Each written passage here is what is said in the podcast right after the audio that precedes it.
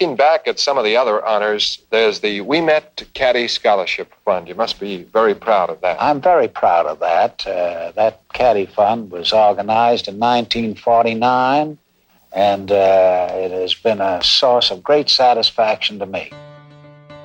There's no story that could ever be told that is richer or sweeter than the story of Francis and Eddie. And may your lives of birdies and eagles. Hello and welcome to Legacy, the Ouimet Fun podcast. If you'd like to go back and check out any of our prior conversations on the Legacy podcast, you will find those in our feed as well as on our website at www.ouimet.org. And as always, thank you to the Ouimet community who has helped the fund arrive where we are today, awarding $3.25 million in need based college scholarships to more than 450 young men and women. On today's episode, we are thrilled to be joined by Jennifer Misiaszek, program manager for the city of Boston and specifically for the Parks and Recreation Department. Jen grew up in Boston and is a graduate of UMass Boston, where, as a standout athlete, she played both softball and basketball. She started working for the city of Boston in 2013 and has risen through the ranks due to her dedication to the role and her genuine love and passion for her city. Growing up as an athlete and now having two children, Brayden and Madison, both of whom participate in sports, Jen has been moved by having once been the person on the fields and courts, playing in tournaments organized by the city and now she is the person organizing them. Jen has worked for the city for 11 years and has been the Ouimet Fund's go to partner and contact through her oversight of the Boston Parks and Recreation Caddie Scholars Program, where each year, more than 100 young men and women work at either Franklin Park or George Wright golf courses. The program was founded in 1996, and over those nearly 30 years, it's experienced great growth and success due to the efforts of people like Jen along the way. In that time, $2.51 million in need based awards have gone to 181 young men and women who have participated in the Caddie Scholars Program at either Franklin Park or George Wright, and have gone on to create an incredibly tight knit Ouimet alumni community. The fund is extremely fortunate and grateful to Jen and her team at Boston Parks and Recreation for being incredible partners, where without the efforts of her and her department, this program simply could not exist, and dozens of students each year would miss the opportunity for life changing scholarship funds. Thank you to Jen for taking the time to talk with us today, and we hope you enjoy our conversation. So, you had a hockey weekend? We did, yes. We had a tournament up in northern Maine. That was a good little drive. I know hockey season really probably started, what, two and a half months ago? I feel like it never yeah, ended. Right. do you ever play at New England Sports Center, Jen? Or do you ever have games or tournaments in there? My daughter has, yes. I never played hockey growing up, so it's new to me more of my husband's realm. But yeah, I'm learning the whole new hockey world. So, Jen, thank you so much for taking the time with us today. You've been an incredible proponent of the Ouimet Fund, and we look forward to learning more about your background, your time with Boston Parks and Recreation, and perhaps most importantly, learn about a program that is, we believe, really near and dear to both the Ouimet Fund and the Boston Parks and Rec Department, which is the Caddie Scholars Program. And then we tend to start with someone's introduction to golf, and we'll get to that for sure. But given the main topic today, I think we would both love to know, in your opinion, having worked for the city of Boston now for nearly 11 years and in your current role as recreation program manager, what is it that makes Boston Parks and Rec so special and unique even throughout the United States? So, the city of Boston has many special and unique aspects to it.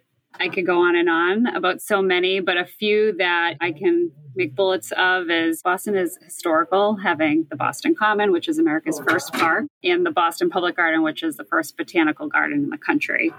One of our events and development directors once said that Boston has a fail of a small town community, and we're made up of many neighborhoods in a big city. So things like our tree lightings, our neighborhood concerts, sports leagues, and clinics all have a small town and community feel to them. So we're a large city, but made up of many different neighborhoods feeling like a small community. Another thing that makes Boston unique is that many parks and recreation departments in cities charge for their events and programs, but ours are always open and free to the public. Our programming is 100% supported by sponsorship and grants, and we're very grateful and fortunate to have those partners be a part of all of our programming. Another few little things, you know, Boston's also the second major city in the United States to hit the milestone of assuring that Boston residents have a park within a 10 minute walk of their home, which is huge and something that many people don't know. And our goal is to have high quality, safe, and accessible parks for all of Bostonians. So being able to just walk out of your door and being able to get to a park within 10 minutes is something that Boston's very proud of. And resiliency is a key factor in our park designs. So, meaning that we're building our parks with nature based solutions. And a lot of history goes into all of these designs. And swinging it back to golf, we are a city that have two municipal golf courses within the same city. So having that is unique and an amazing opportunity as a resident being able to utilize two golf courses in the same city. Yeah, well said. Just to hammer that home, two incredible golf courses within the city, extremely well regarded. That's really interesting. Thank you. Yeah, and we will dive a little bit more into the nuts and bolts of Boston Parks. And now, just want to circle back on Jennifer Misiaszek, your personal background. Did you grow up in and around the Boston area? And did you happen to have any experience using those features that you just said about the Boston Park system as a child or a teenager?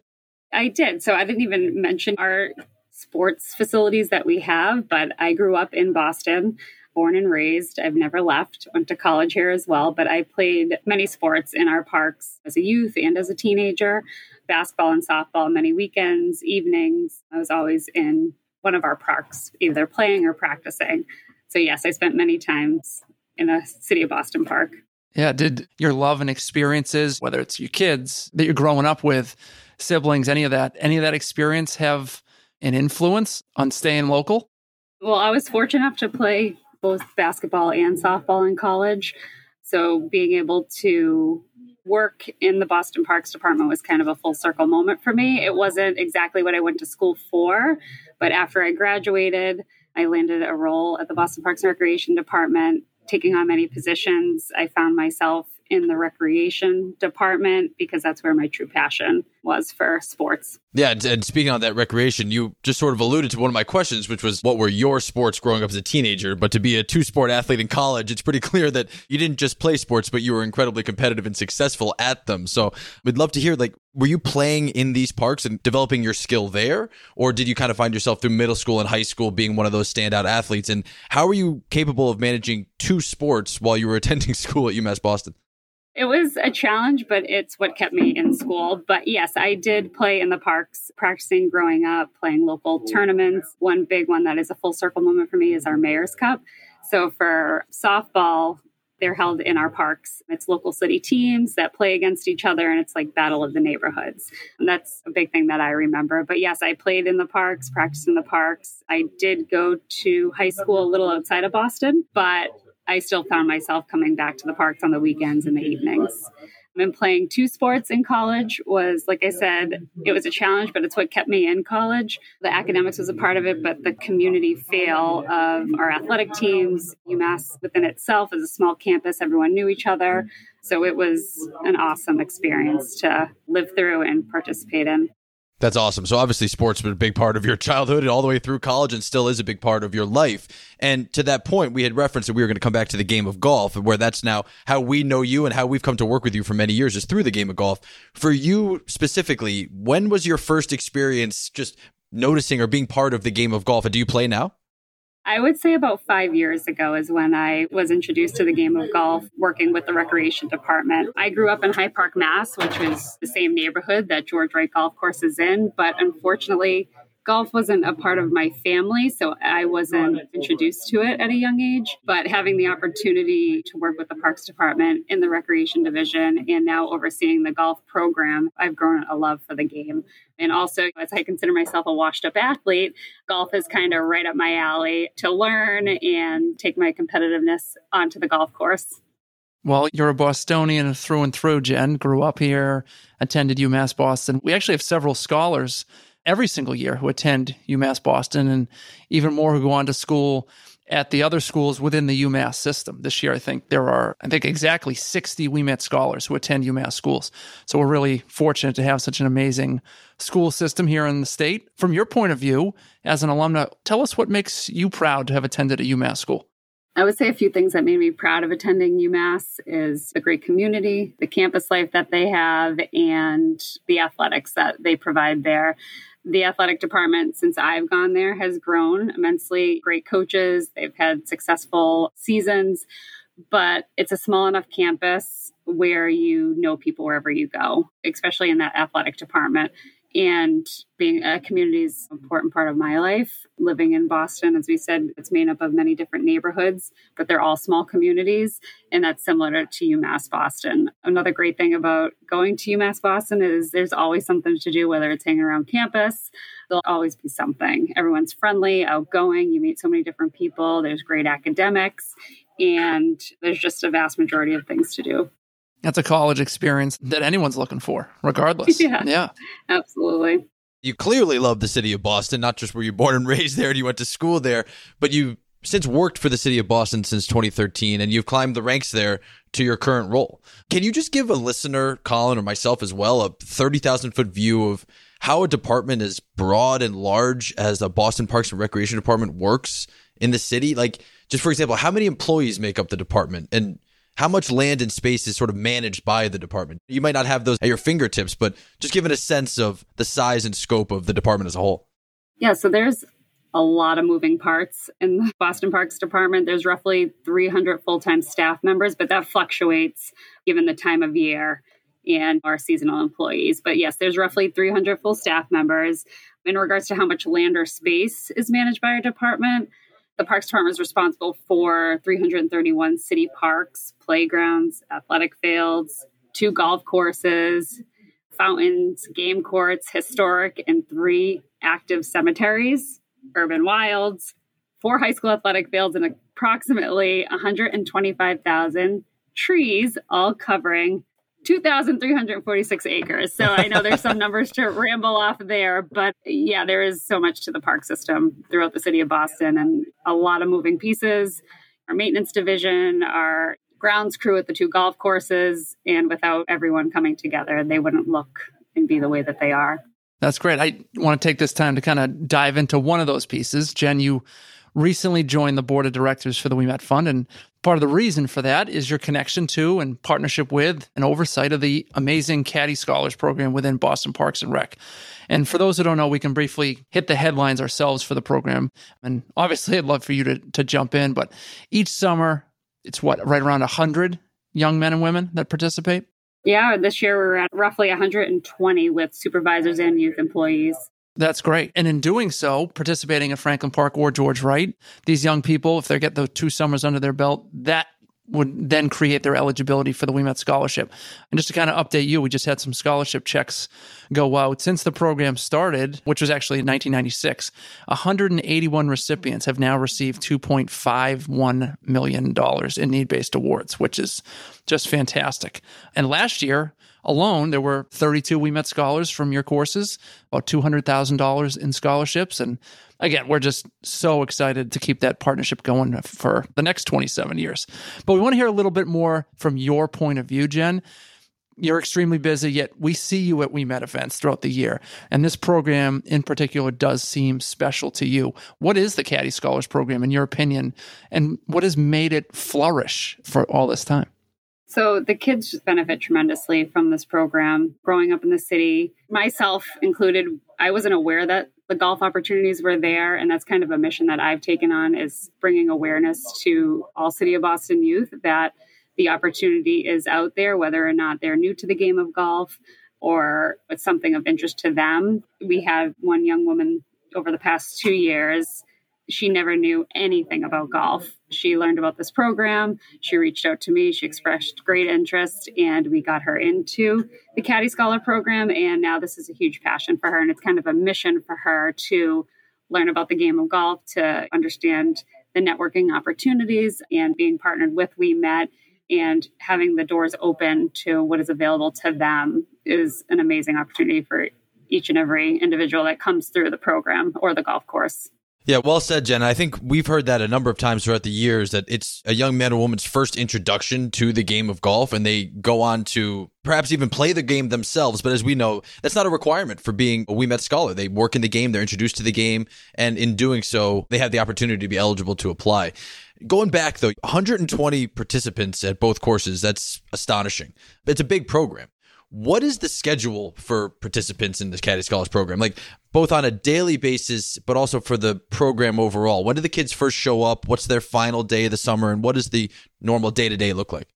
Yeah, so 120 it is a large number. That's between the two courses and that's over which people their minds are blown when I say it. We get about roughly 400 applications. So it's not even like you apply you get it because we take on 120. We kind of exceed our limits by taking on this many, but we also don't want to close the door and turn anyone away either. So we try to take in as many kids as we can.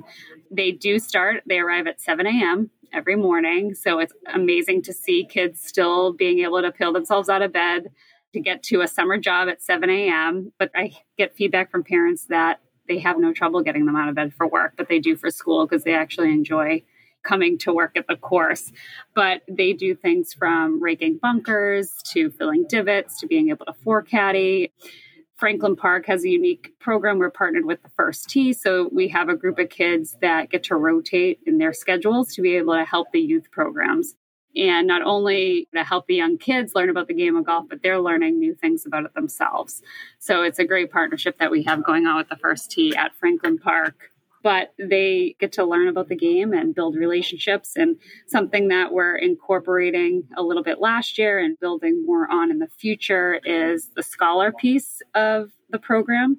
So it's bringing education back into our summer golf program whether it's learning financial literacy or resume building but getting them ready to enter into the workforce Love it. Now, 400, obviously the marketing department's doing their job. Word of mouth is helping. How does the application program work for kids that would want to apply to have 400 applicants for 120 spots? Is it neighborhood based, Jen? Is it a strict lottery? How does that work? What's unique about this summer program is we do bring back the kids who have worked before. So we start off by who worked last year. And then since some kids moved off, we do have spots that open. So we'll go through, I'll vet applications. I'm big on resumes now, even though some kids might not have much to put on one, but a resume is very important to have. And then we will hold phone interviews, meet with the kids, and then hire based on how many spots we have available. One thing I love about the program, Jen, I've come just from being there a few days here and there throughout the last few summers, is come to meet some of the supervisors of the program who are actually people who had previously participated in the program as well. Now, I don't know if that's a requirement, and I'd love to hear from you is if that is a requirement, but what are some qualities you look for in hiring the supervisors of this program?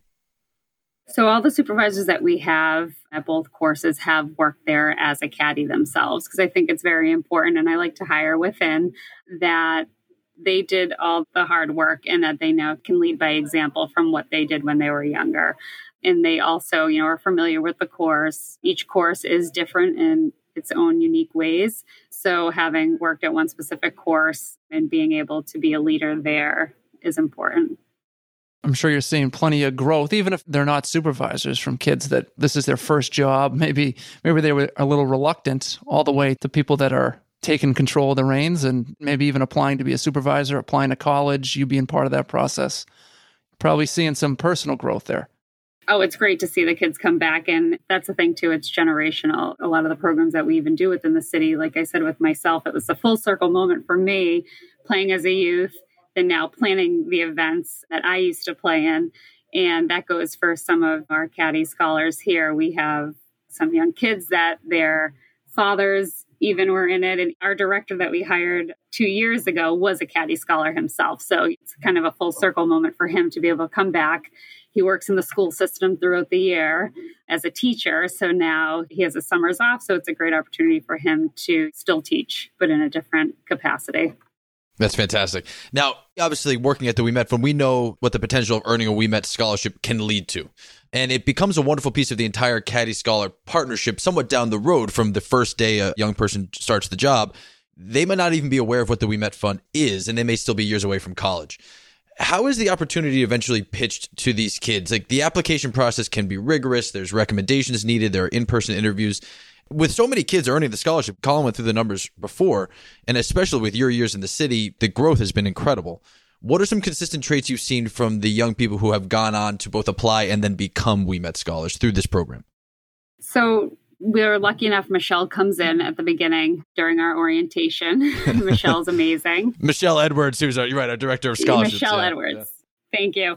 So she gives the kids also a run through of Ouimet and describes to them about the interview process that takes place, but also it's a need based scholarship for them to apply, but it opens up the doors to so many other opportunities. So some of these kids, it helps them if they apply, if they are accepted into the program, that they're kind of stuck financially for college and what to do. And this gives them that extra boost and help, not only financially, but it's a community within each other. So, just in regards to joining the board, you were just elected a new member of the board of directors of the Ouimet Fund. We're thrilled, again, with this additional capacity and participation with you. Is there anything in particular, Jen, you're looking forward to as a Ouimet board member? I'm looking forward to educating our young men and women that we have working at our course about the organization and the opportunities that the organization has for them you know, they have some very hard decisions to make going to college, whether it's financially or what school they're picking, and that the Ouimet scholarship can kind of open their eyes up to a little bit more. Hopefully, it teaches the kids that if you stick with golf and an opportunity to make some money and better in the future, ideally, these kids learn how to golf, become a scholar, and then potentially join a golf staff either at one of our golf courses or other golf courses throughout the country because golf is all over. So they have many opportunities. Absolutely. And so we really just want to thank you, Jen, for coming on and talking about this program. And again, we want to reiterate that since 1996, there have been 181 young men and women who have gone through this program, earned a Ouimet scholarship, and earned $2.51 million in need based awards to go to the college of their choosing. It's an incredible program. It has only grown. Colin, you had noted to me before we got on the conversation that since 2013, when Jen began working for the city of Boston, that's when we saw the largest growth in this program. There's been $1.75 million awarded in just those 10 years to 111 young men and women. And we look forward to continue to see that growth for many, many years to come. So, Jen, we thank you very much for your partnership and your time and for promoting this program the way you have. And we look forward to, again, continued growth in this program and seeing you at Ouimet events throughout the year. Thank you, Thomas and Colin. I appreciate it. And another thing, too, like our goal is to get the kids to play golf and to evaluate. And our numbers not only have grown as a whole, but the number of females in our program have grown. And I think that's an important piece for myself, being a female, not growing up playing golf, because not knowing about the opportunity to be able to provide that opportunity to the females that we have now coming into the program. Jen, you've been a great partner, and even more importantly, you've been a great partner to these kids. So thank you. Thank you guys very much. Thank you, Jen.